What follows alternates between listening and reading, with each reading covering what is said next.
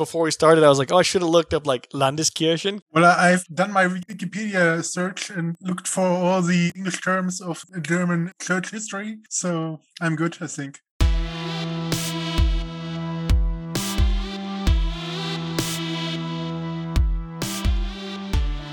Speaking with Uli today, he is a pastor in Lippe, Germany, and we're going to discuss the structure of the German Protestant church in Germany. And I think one of the reasons this is could be of interest outside of just mere curiosity is that I think when you look at how churches are structured in different societies, it can color and, and add nuance to the way we understand the church and the state, as well as how Christian and religious traditions function within societies differently and maybe add some perspective to one's own state of things is usually wherever we're brought up. We take that as just the way things are.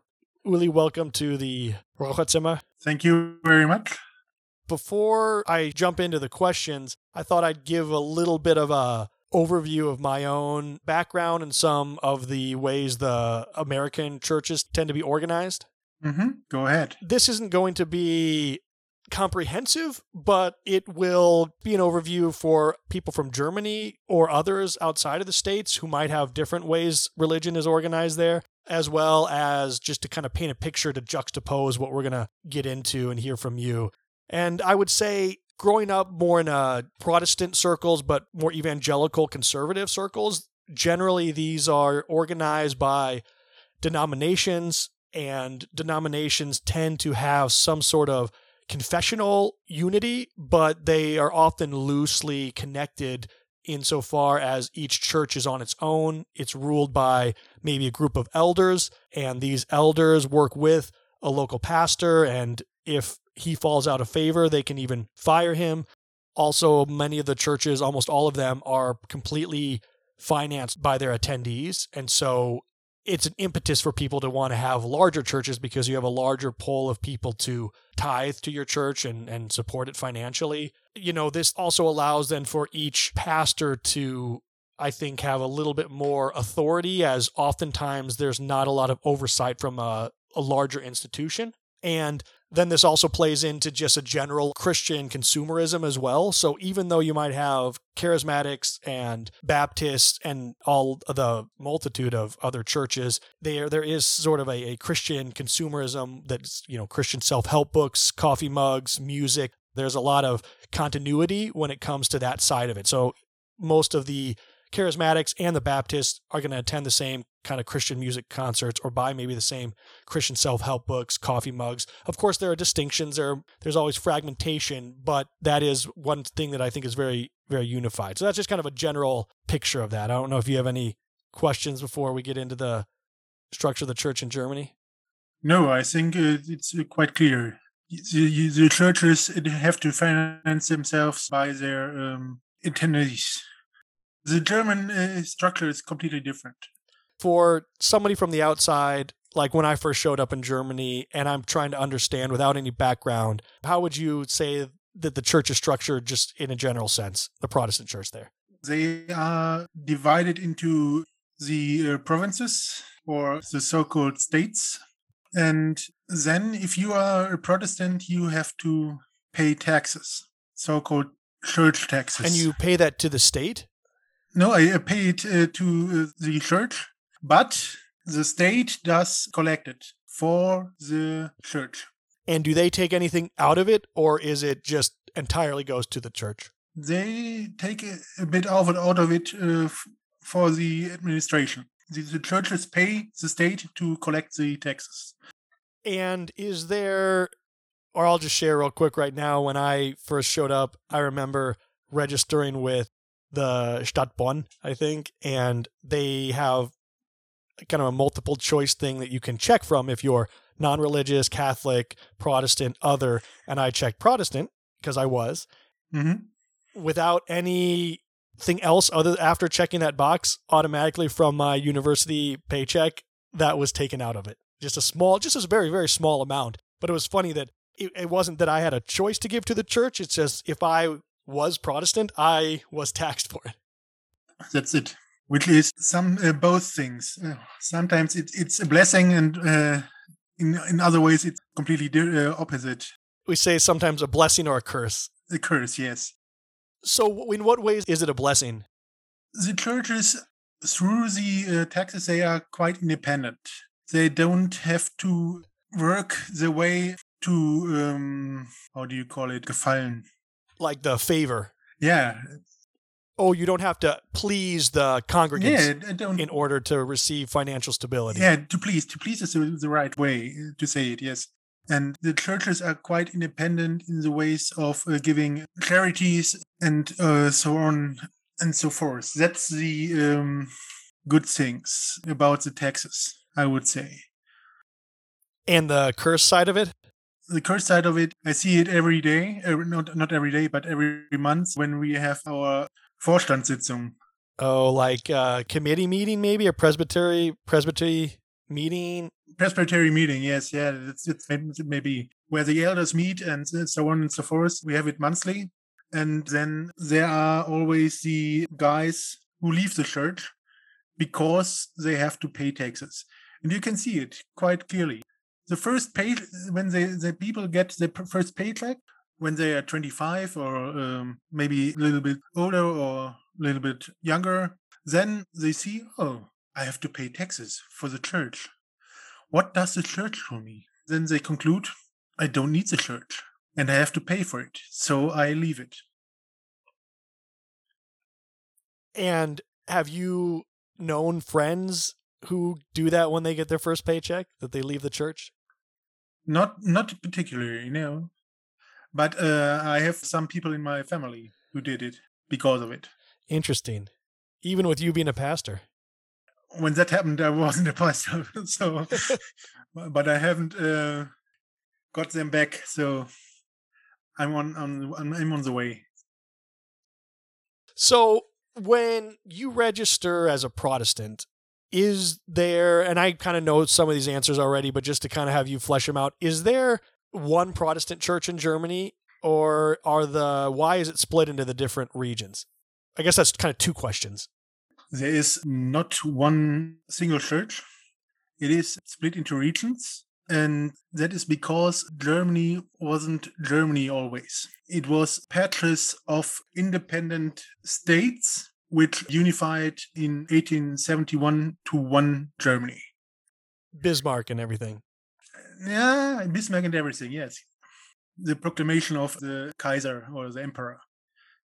Was this a forced unification? It was a forced unification, yes. Through three wars in 1862, 1866, and 1871 against Denmark, Austria, and France.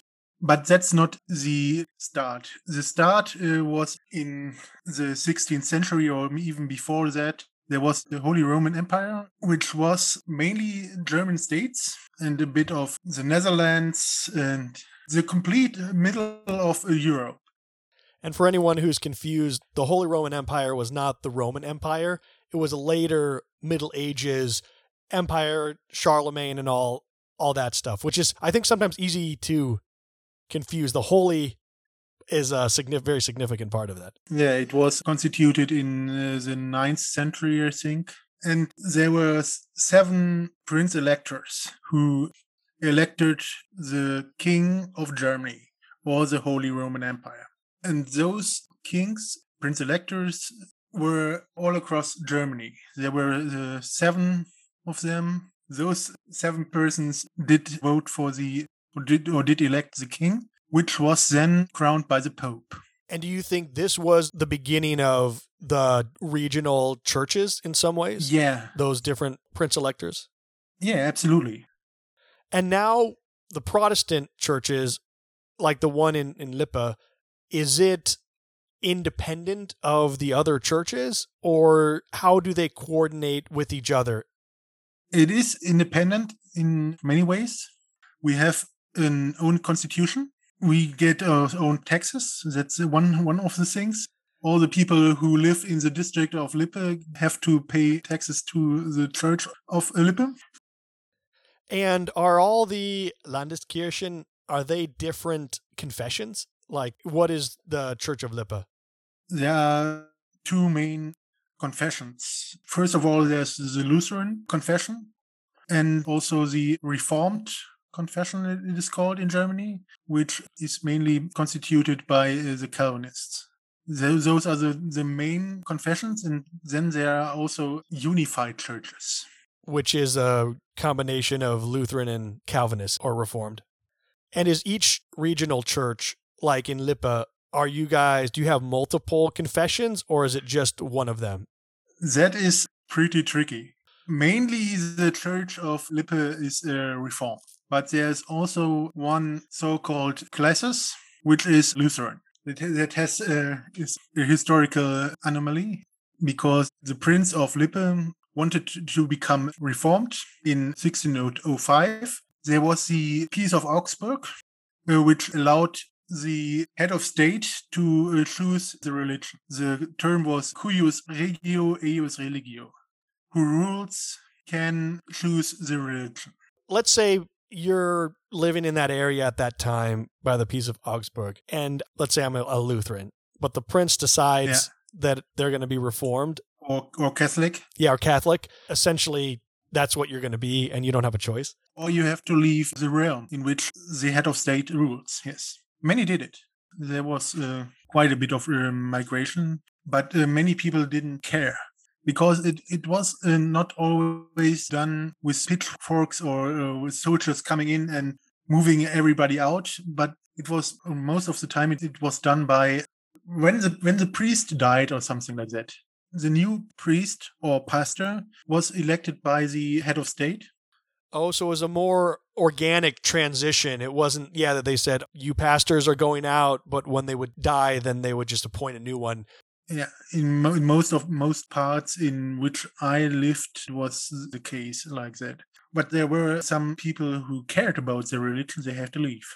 And it's interesting that there is a lot of reformed in germany. I think when people think of germany they tend to think of luther. Yeah. So in some ways it's surprising that germany isn't just the protestant church isn't all lutheran. Yeah now we are we are back. It's the holy roman empire because Switzerland belonged to the Holy Roman Empire. And therefore, there were always discussions be- between Zwingli and Luther. They did agree on everything uh, but the case of the communion. And that was really what stopped the unification between Reformed and Lutheran? The only thing. Which is interesting that they were that close. You know, by today's standards, I think there's a little more looseness when it comes to, I mean, obviously you have transubstantiation with the Catholics, which is quite different than uh, a Protestant understanding. But within Protestantism, I think there's a lot of leeway. Yeah, but the Lutherans think there's a consubstantiation. Consubstantiation. It's kind of a tricky word. yeah, it is.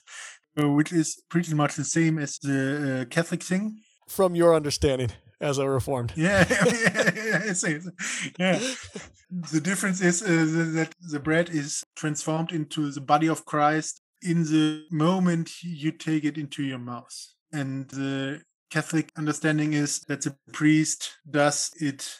Now, I'm not as knowledgeable on the Lutheran view, but I know the Catholic view makes much more sense. I didn't realize we'd get talking on this, but it is interesting that, that the Catholic view is based on Aristotelian philosophy. So it is changed yeah. in its essence, but not in its substance, I believe. So you in Aristotelian philosophy, you have everything has a substance and an essence. Physically, the bread would have the same molecules that bread has, but in its essence, I hope I'm getting those right. It's all right. You're, you're right. But with yeah, so the essence essentially changes. Now, I'm not I'm not as familiar yeah. with the consubstantiation if it is based on similar philosophical distinctions as the transubstantiation. I think it's kind of more mystical in nature. It is more mystical, a bit more mystical, yes. Because I think in Catholicism, it actually is, in its essence, blood and body of Christ, yes where I think the other one it is, but in this kind of obscure mystical sense. And it is only the body of Christ in the instance of the communion. When it's not used as the body of Christ, then it becomes bread again, plain bread. And can you give your brief reformed distinction between those two and where your church stands? Yeah, my church stands on the point that there is no change in the substance or in the essence of the bread or, or the wine, but we have communion through the Holy Ghost, who comes down from heaven when we take bread and wine together. And then one last distinction that still has a larger spiritual significance than it does for Baptists, for instance, because Yeah. Baptists believe that it's only symbolic. There is nothing really that it does as an outworking or manifestation of grace. It's merely the symbolism of Christ's sacrifice, Yeah. which also goes to show why most free churches, Baptist churches, don't regularly have communion. It might be a seasonal thing on Easter, whereas I think even with the Reformed, it still plays a larger role in the liturgy or the service.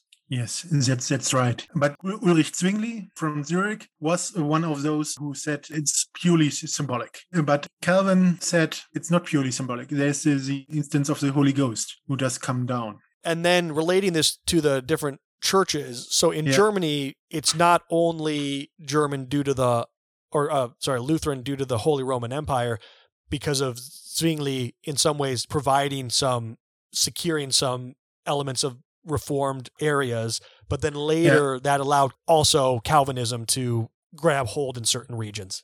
Yeah, that's right. Yeah, so I don't know if you have any kind of summary thoughts on it doesn't necessarily have to be pros and cons, but just as, you know, your situation there and and the way it's taxed and the way you're, you know, it, it works in society, if you have any, yeah, just general thoughts. Uh, well, uh, the, good thing is, due to the constitution of the Protestant churches in Germany, there is always a bit of change. They are open for reformation.